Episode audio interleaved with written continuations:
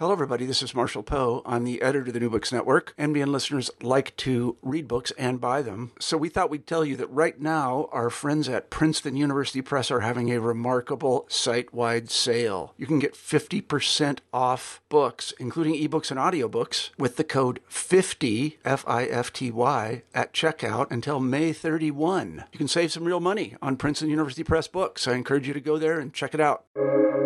Welcome to the New Books Network. Hello, everyone, and welcome back to New Books in History, a channel on the New Books Network podcast. I'm your host, Crawford Gribben. Today, my guest is John Heilbron. John is Professor of History and Vice Chancellor Emeritus at the University of California, Berkeley. He has written a huge number of books and award winning materials, medal winning materials on the history of science and particularly the history of physics. And today we're talking to John about his new book, The Ghost of Galileo in a Forgotten Painting from the English Civil War a book just published by Oxford University Press. John, congratulations on the book and welcome to the show. Thank you very much, Crawford. It's great to have you here today and to talk about this book, which is really extraordinary, as I think we're going to see in our conversation over the next 30 minutes or so. But before we begin talking about the book, could you tell us a little bit about yourself and perhaps some of your previous publications? I am a historian. I have been trying to become a historian. I began in physics, and so the easiest thing for me at the beginning of my uh, career was to study the history of science, write about the history of physics, and uh, that I have done for something on the order of 50 years. But uh, I've always had a desire to uh, enlarge the scope of that work and to situate uh, the development of science in the wider society, as particularly the institutions that support it. And gradually that has led me into uh, explorations into ever wider bits of history. And so I was delighted to uh, be able to find a, uh, an object, a painting in the case before us, uh, that enabled me to uh, develop uh, wider uh, interests and, uh, in fact, to romp all over, uh, in this particular case, uh, early modern English history, of which I was by no means uh, an expert when I began. And although I knew something about Galileo, since I had uh, written a biography of Galileo and in that connection, the serendipity of discovering the painting, which is the subject of this book, The Ghost of Galileo, uh, I was able to recognize uh, at least the problem, if not the answer, to the puzzle that uh, is embedded in this painting. Perhaps I should describe the painting to you uh, in order that, uh, or anyway to our audience, in order that they can follow what uh, is at stake. Well, the painting is hanging in a stately house in Dorset called Kingston Lacy. It's been hanging there for 300 plus years. Uh, it consists of uh, two sitters and a number of props. Uh, the sitters are a young, melancholy, adolescent uh, kid and uh, his tutor and physician. The boy's name is John Bankes, and the physician's name is Maurice Williams. Uh, neither one of them known to history very well, but I hope to have corrected that in some small measure. On the uh, table near them is a telescope and a globe both standard props in the period, but there's something quite unusual there as well, which is an open book, open to the frontispiece, but no title, no author's name, just three ghostly figures impressionistically uh, rendered. Uh, and if you have just written the biography of Galileo, you know immediately what that book is, which is a dialogue on the two chief world systems, as it's known in English, uh, which is the book that got him in trouble with the Inquisition. So naturally, to me, uh, looking for ways to enlarge my views, the question what that book was doing in that painting became uh, a quest. And so I went on to explore what I thought might be places where an answer would be forthcoming. Mm. Now, the, the result of that study, John, has been a really magnificent book of around 500 pages, beautifully illustrated, copiously argued, drawing on all kinds of contexts. Uh, and you, you, describe it in the beginning, uh, the quest almost as an anti-Sherlock Holmes quest. It's, it's virtually impossible, isn't it, in such a multifaceted context to, to eliminate what doesn't matter. But it's, it's, as you show, it's, it's certainly possible to show what does matter. And um, the, the, book is just full of these uh, extraordinary insights. Now, of course, in, in, your previous writing, you've ranged from the 17th, 18th through to the 20th centuries, and you know that that breadth of approach is something you bring to this project as well. Why did you find you needed to to bring that breadth of approach to this project? Ah, well, the first problem course, is audience. If you want to explain an image uh, that you claim to be characteristic of the period or meaningful for those who looked at it, uh, you have to know who these people might be. And so uh, the search began in all sorts of uh, places uh, in uh, standard literature, of course, in obvious places like almanacs, in plays, in masques, uh, political discourse, uh, poetry, anything was grist for my uh, mill. And I found that in doing that, uh, my work on other periods was quite useful because I could see things that uh, might places to look that might not have occurred to me if I hadn't been fooling around for a good deal of time in archives uh, uh, pertaining to more modern topics. In fact, I found it useful in general uh, to have two projects going, one sort of early modern and one um, late modern or even recent, uh, in order to get that uh, perspective that is so difficult to achieve and which we historians, of course, claim is our uh, great asset. Uh, uh, so there is supposed to be some connection, um, but only methodological. Although I did, in a special study, I did follow up the image of Galileo from the time of the 17th century. And incidentally, I think it's the case that this image in this painting is the first use, or should we say exploitation, of Galileo uh, in an image outside of uh, portraiture. But then that just has developed uh, over the centuries. And nowadays you find Galileo uh, in many places somewhere you would expect to find him in advertisements for salami and wine and whatnot. Other places much subtler, and some of those I uh, mention in in the book. So, knowing the later history of the image made it easier to look for places where I might find it uh, appreciated in early modern times. Now, the, the, book, as I say, is um, I think, as I mentioned in some of my um, off off recording remarks, is a very modestly titled encyclopedia, but it, but it's incredibly capacious. There is so much in here.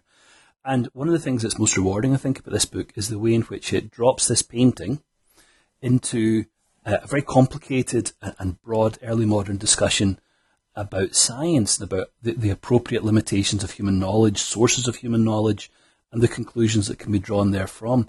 Well, just very briefly, John, what, what, what is the, the broader scientific debate that swirls around this painting that helps us understand it?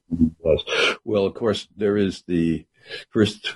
We should mention the narrower scientific debate, the narrower one being about cosmology, about the world system, about the universe, uh, and uh, in its uh, typical uh, uh, form, it has to do with cosmic geometry. Does the sun go around the earth or the earth go around the sun and so on? Uh, that is question, the legitimacy of which was uh, argued uh, during this period. But by the time of our painting in England, it's pretty much settled that the Earth goes round the sun. Uh, that's the story. But the bigger one, the bigger story in which is, imbe- is embedded is the question whether truth is available to the puny human mind. Uh, and uh, you know it, it, has great relevance today with our uh, fake news and whatnot. How do you know what's true, and what are the tests you should bring towards it? And uh, in one guy's uh, Galileo's significance for the period is that he did indeed believe that with respect to a certain range of uh, phenomena, problems, whatnot, the human mind can indeed arrive at truth. In fact, he said in one celebrated passage that got in, into a lot of trouble that with respect to some things, he had geometrical theorems in mind. The human mind has just as great a perception as God. God knows a whole lot of more theorems than we do, and he knows them all at once, and we have to work them out step by step. But the quality of knowledge, once we have a secure, firm grasp of a theorem, is just as great as the divine. Okay. Uh, other people challenge that and uh, could point to many reasons to believe that we can never be certain about anything. And that was one of the uh, most uh, uh, difficult uh, obstacles that faced Galileo and people who wished to find ways to talk about history and physical science and whatnot that had some security. Against that, you had people which, who unfortunately included Pope Urban VIII, uh, who felt that uh, the unaided human mind just cannot attain truth. And if you don't find it in scripture or another revelation, why uh, there's no reason to prefer one view to another often. so that, to my mind, is the uh, is is the really big question, and it doesn't go away. As I say, we we're faced with this very serious problem now as to what should be grounds of true belief or even reasonable belief. and, and, of course, this um, just as your answer um, draws down these religious contexts, contexts of religious debate, so too this is something which continues today as well. But what, what, I think one of the most fascinating things for me about the book was the way in which you reconstructed the religious debates of the period, not just Protestant versus Catholic, um, and and of course broader um, Christian versus non-Christian debates as well, but also debates within Protestantism, which you come to show are a very important context for understanding this work. Yes, uh, the of course it's no discovery to find out that the uh, religious scene in the early 17th century it was full of rifts and cliffs and difficulties, uh, and I tried to tease out the uh, religious uh, standing of the people in the painting, and I should say uh, that there are two other people associated with this painting besides the sitters, young John Bankes and uh, his tutor, uh, who turns out to be quite an interesting person in his own right. Uh, some of his uh, teachings, manuscripts, whatnot, are available at the uh, British Library, but have never, so far as I know, uh, have been used before. But the other two people are, of course, the painter, whose name is anglicized as Francis Cleyn. He was born in Germany and came to England via Denmark and Italy, so he had a lot of uh, uh, cosmopolitan experience, during which he picked up lots of these. Uh, uh went through a good many religious backgrounds and, and, settings and so forth, and I believe had a considerable tolerance for various forms of of, of worship. Uh, and the other person that needs to be uh, mentioned is uh, Sir John Bankes, the father of the boy in the picture, and the man who almost certainly, well, let us say certainly within the width of our newly found uh, belief in truth, uh, with uh, the person who commissioned the painting and who had a good deal to say about what went in it. He was a most interesting figure, and in fact, I would think uh, in, in retrospect, he is the uh, thread on which much of the uh, wider discussion is based. He was a, a, lawyer who rose to the position of Chief Justice of Common Pleas and a member of the Privy Council uh, during the uh, uh, early days of the English Civil War, or just before the English Civil War, and was had to, was able to talk to the king Charles I uh, for a time, uh, and uh, he also was a voice of moderation. And I give reasons to be- uh, believe that uh, his own experience of various religions, uh, and of course, as a lawyer, his n- taking up various causes and so on, made him also tolerant for the time in religious matters. And so uh, they, this particular group, which was very, would be enlarged, uh, made a distinction between um, uh, Roman Catholics and Catholics, those Catholics who were uh, attached to uh, the Pope and uh, were, according to the propaganda, willing to do anything he asked them to do, and others who seriously opposed the Pope and some of Galileo's friends were uh, in the vanguard of the uh, opposition to the Pope. Some of them were uh, clerics, uh, friars, uh, uh, an archbishop, and they were all anti-Roman. So that's another association in the picture, and I'm glad you you picked it up because it's, of course, one of great importance in the period. you you had to have a religious point of view. Mm.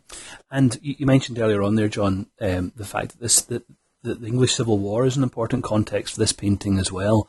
How how, how does we'll, we'll, get to the painting in more detail in, in a second, but how, how, does the English Civil War, generally speaking, inform the context for the production of this visual text? Well, the the um, uh, Charles I set up his court in uh, Oxford, where the painting was made, in uh, just after the Battle of Edge Hill. So at the very opening days of the hot Civil War, uh, and uh, all kinds of people uh, came to Oxford, including, of course, a great number of Cavaliers. And uh, the immediate context of uh, the uh, this double portrait is the desire of Cavaliers to leave a picture of themselves before they got blown to bits on the battlefield. Uh, it, uh, Oxford was quite an exciting place for undergraduates at that time, though they were gradually diminishing in number uh, because of all the sorts of people around who would not ordinarily uh, uh, be available to undergraduates, military people, uh, soldiers, prostitutes, whatever. Uh, and so it was a heady time, and there were lots of uh, people of who had uh, intellectual interests or who came either either old graduates coming back or doctors and whatnot needed for obvious reasons. And so there were many opportunities to enlarge your mind uh, if you didn't die of the plague or uh, some other uh, disease on offer. now, w- within this heady, contradictory, compelling world, um, we find Williams and young John Bankes. So, can, can you tell us a little bit about why why they're having their picture taken? Obviously, one of them is, is old enough to serve as a soldier. The other, just still a really a, a, a youth. So why, why why a double subject for this portrait? Well, that is truly a good question. um, I think uh, the boy was quite ill, and uh, so the inclusion of the doctor tutor uh, made some sense from that perspective, and the fact that he was quite ill uh, might have meant uh, that uh, might might have inclined the uh, father to uh, wish to have him painted in uh, circumstances in which he was at least at home, if not happy, because in the picture the boy is most certainly not happy. You're right. immediate uh, warfare or participation in war was not in the cards for young John Bankes. But he did recover and he went off to uh, tour the continent and come back uh, to claim his inheritance, though only briefly. He died quite quite young. Uh, the doctor, uh, besides being a, tutor and physician and whatnot, uh, himself had a very interesting connection with royalty and anyway with the court. He had been the physician to the Lord Lieutenant of Ireland, that is uh, the Earl of Strafford, uh, famous in song and story, uh, among other reasons, for having been executed by bill of attainder, a sort of a judicial murder in which uh, uh, Charles, King Charles, had to concur. And after, what should we say, released from that obligation, Dr. Williams was free to take on other patients. And uh, he became briefly uh, uh, the Queen's physician, and then he looked after young John Bankes, who was, was uh, because of his father's position, was a boy of importance or possible importance. Uh, so I also should say that uh, Williams had uh, Italian experience. He studied in Padua, which is a university in which Galileo taught. Uh, and I mentioned that the uh, Cleyn, the painter, had Italian experience. Uh, so that uh, once they had decided that the pictorial program should include a reference to Galileo, maybe one or the other of them suggested it. I don't know. But the coming together of the interests of the various parties is one of the uh, themes of the uh, of the book. Mm. That it happened in the Civil War, I think, uh, the most immediate. Uh, uh, the fact most immediately relevant for the timing is that Cleyn, the painter, had been the chief designer for the tapestry works that the uh, Charles I had acquired in uh, Mortlake. And when the Civil War came, of course, demand for high-end tapestries uh, went down, and uh, Cleyn returned to what had been one of his uh, uh stock uh, activities, which was painting and even portraiture, and went to Oxford, where everybody needed their portraits painted. So uh, that would be a reason for the timing and the place for the painting. Yep. So it's Oxford 1643-44. Um, you've got a, a medical doctor slash tutor standing looking rather anxiously at a melancholic uh, young man. Um, there's other props in the painting. There's curtains in the background, but there's a globe, and um, the tutor has his hand on the globe. Uh, and there, there's another scientific instrument and a couple of books. And at the very end of, of your book, you begin to speculate what the second book might be. But could could you just talk us through, John? Talk us through some of the props in that painting, the globe, um, the, the, the whole culture of scientific apparatus, and, and, then not only the Galileo book, but this other mysterious volume that's that's disguising half of its title page. Yes, the um, the there's a telescope lying on the table. It looks almost like a rolled up nautical chart. And Cleyn was very well known for telling all sorts of stories in his paintings. And I think this, choosing that particular form of telescope, which confuses travel and investigation of the heavens and so on, was a, a brilliant trick.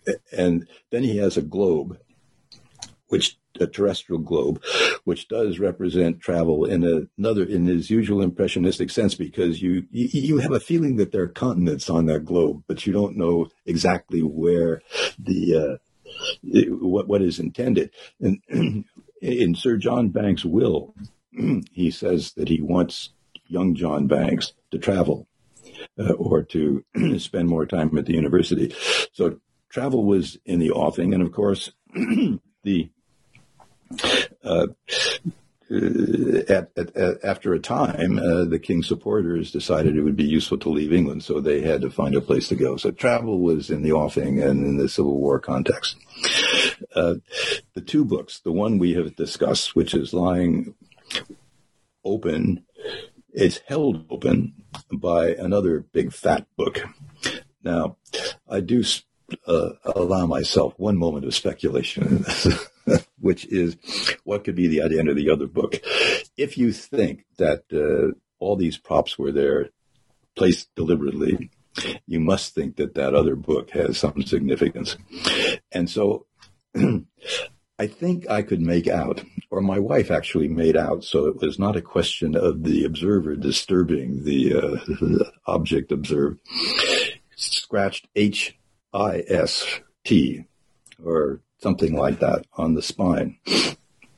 And so I suggest that a possibility would be the history of the Council of Trent by Paolo Sarpi. Paolo Sarpi was uh, reputed to be the smartest man in Europe. He was a great friend of Galileo's and uh, helped Galileo undoubtedly in the telescopic observations that, uh, that first made Galileo famous. Uh, and uh, Sarpi's book, The History of the Council of Trent, is, was the all-time anti-papal classic of the 17th uh, century. And it represents uh, the popes merely as uh, as princes with no interest whatsoever in religion. Uh, and uh, in fact, the last consideration that, uh, according to Sarpi, that ever came into the minds of any of the popes he ever knew uh, or wrote about was the interest of religion. Uh, so you have in that book the sort of anti-papal Catholicism writ large. Uh, Sarpi was wooed by James I, asked to come to England to spread his uh, message. He didn't. He didn't go, among other reasons, because he had been the advisor to the Venetian state in its battles with the papacy, and he knew where every body was buried or actually drowned uh, in and around Venice. And I don't think the Venetians would have let him go uh, very readily. In any case, he, he didn't leave. Uh, and uh, he became the uh, object of, uh, of assassination attempt by the Holy See, which he survived. And his attack uh, injured his face. He wore a patch on it, and you can see him with his patch on his face in the Bodleian Library, where he makes one of the, uh, the row of uh, worthies that is in the upper reading room. And when I was writing some of this book, or actually doing the research for some of the book, here I was reading Sarpi under the guy, under the gaze of Sarpi, which gave a little frisson to the. Uh, well, John, it's it's a really it is a really remarkable book. It is an extraordinary book. I know I've used those words before, but it's it's hard to reach for an appropriate superlative. One of the most dazzling parts of the book is the the final passage, thirty or so pages, where you switch forms mm. in a very provocative way and reconstruct a dialogue, a, a fictional, semi-fictional dialogue between three of your characters. And yes. you, you, use this to pull together some of the big arguments of the book and to do the big reveal about the, the, the identity of the second the second book on the table. Um, could you tell us a little bit about why you made that move? Why you chose to work in that form at that point in uh, the Ghost of Galileo, and what the implications of that might be? Well, as as you mentioned, I couldn't do this in the form of a Sherlock Holmes uh, novel or story because I don't have a univocal answer. And it's not possible to have one, I think, when the fundamental question is who would be interested in this painting and why and what would they have seen in it. So I had many different possibilities. Well, perhaps let us say a half a dozen plausible ones. And I thought that the best way in which I could uh, lay them out would be to have them come up in discussion among the three principals. So the painter and the two sitters who get together, this is fictional, 10 years after the painting was made. And uh, the boy has grown up. He has been on the grand tour. Uh, the uh, doctor has reached the pinnacle of his career. Uh, Cleyn has turned to uh, book illustration and uh, widened his acquaintance with uh, life in general. And so uh, they have a certain perspective on what they had done, but they and they, they don't quite remember entirely what was at stake, but they have various recollections of what Sir John had wanted and so on and so on. And so I developed that and I let each of them uh, make various statements about his feeling of, of the importance of the Galilean image in the book. Uh, the only constraint being, or the main constraint being, that they cannot get out of the characters that I gave them during the uh, historical part of the book. I took from Galileo the deep lesson that if you want to talk about anything you please, the way to do it is to write a dialogue. and uh, that also gives you, as Galileo made clear, uh, the leeway uh, to say things that you may not entirely believe or that you cannot demonstrate. And so that is, those are some of the reasons I chose the dialogue form. But perhaps the most important is that as I was trying to figure out how to bring this thing to a close, these three guys were in my head and they just dictated the dialogue, so I had no choice but to write it down. Spoken like a true physicist. well, John, we've taken up a lot of your time today, and it's been wonderful to talk about this new book, The Ghost of Galileo in a Forgotten Painting from the English Civil War, just published by Oxford University Press. But before we wind up, could you tell us what you're working on at the moment? Ah, yes. Uh, the uh, this year has been a very good year to work on books, and uh, I just finished. Uh, in fact, put gave to the press uh, a book about a guy who is somewhat better known than uh, the Bankes and Dr. Williams, called Bianchini. Francesco Bianchini, who was uh, the right hand man of a later pope, Clement XI, the cultural czar of Rome, the best astronomer at his, for his time in Italy, the creator of one of the great monuments in Rome, the uh, Meridian Line in the Church of Santa Maria degli Angeli, etc., uh, etc. Et he was also a spy, a papal agent, the uh, great friend of the uh, so-called James III, the old pretender, uh, the uh, friend of the Queen, and so there is very again, there's a whole lot of story there, and that's what I developed. So the various stories around Bianchini, which are gives you an insight into the uh, culture of Rome at the time and into lots and lots of other things. Did I say he was an antiquarian, an archaeologist, a, uh, a, a, a uh, man of various literatures and so on and so on? Anyway, a jack of all trades uh, and uh, a very amusing and interesting character. Hmm. Jack he of never all, became a priest. A jack of all trades and a friend of Jacobites. Uh, very good. That sounds wonderful. That sounds wonderful, John. Um, but for now, thanks for thanks for writing this book, The Ghost of Galileo, and thanks for sharing your time with us this morning by coming onto the show to talk about it. It's for me to thank you, Crawford. well, thank you. Well, thanks to everyone else for listening in today too. I'll see you next time on New Books in History, a channel on the New Books Network podcast.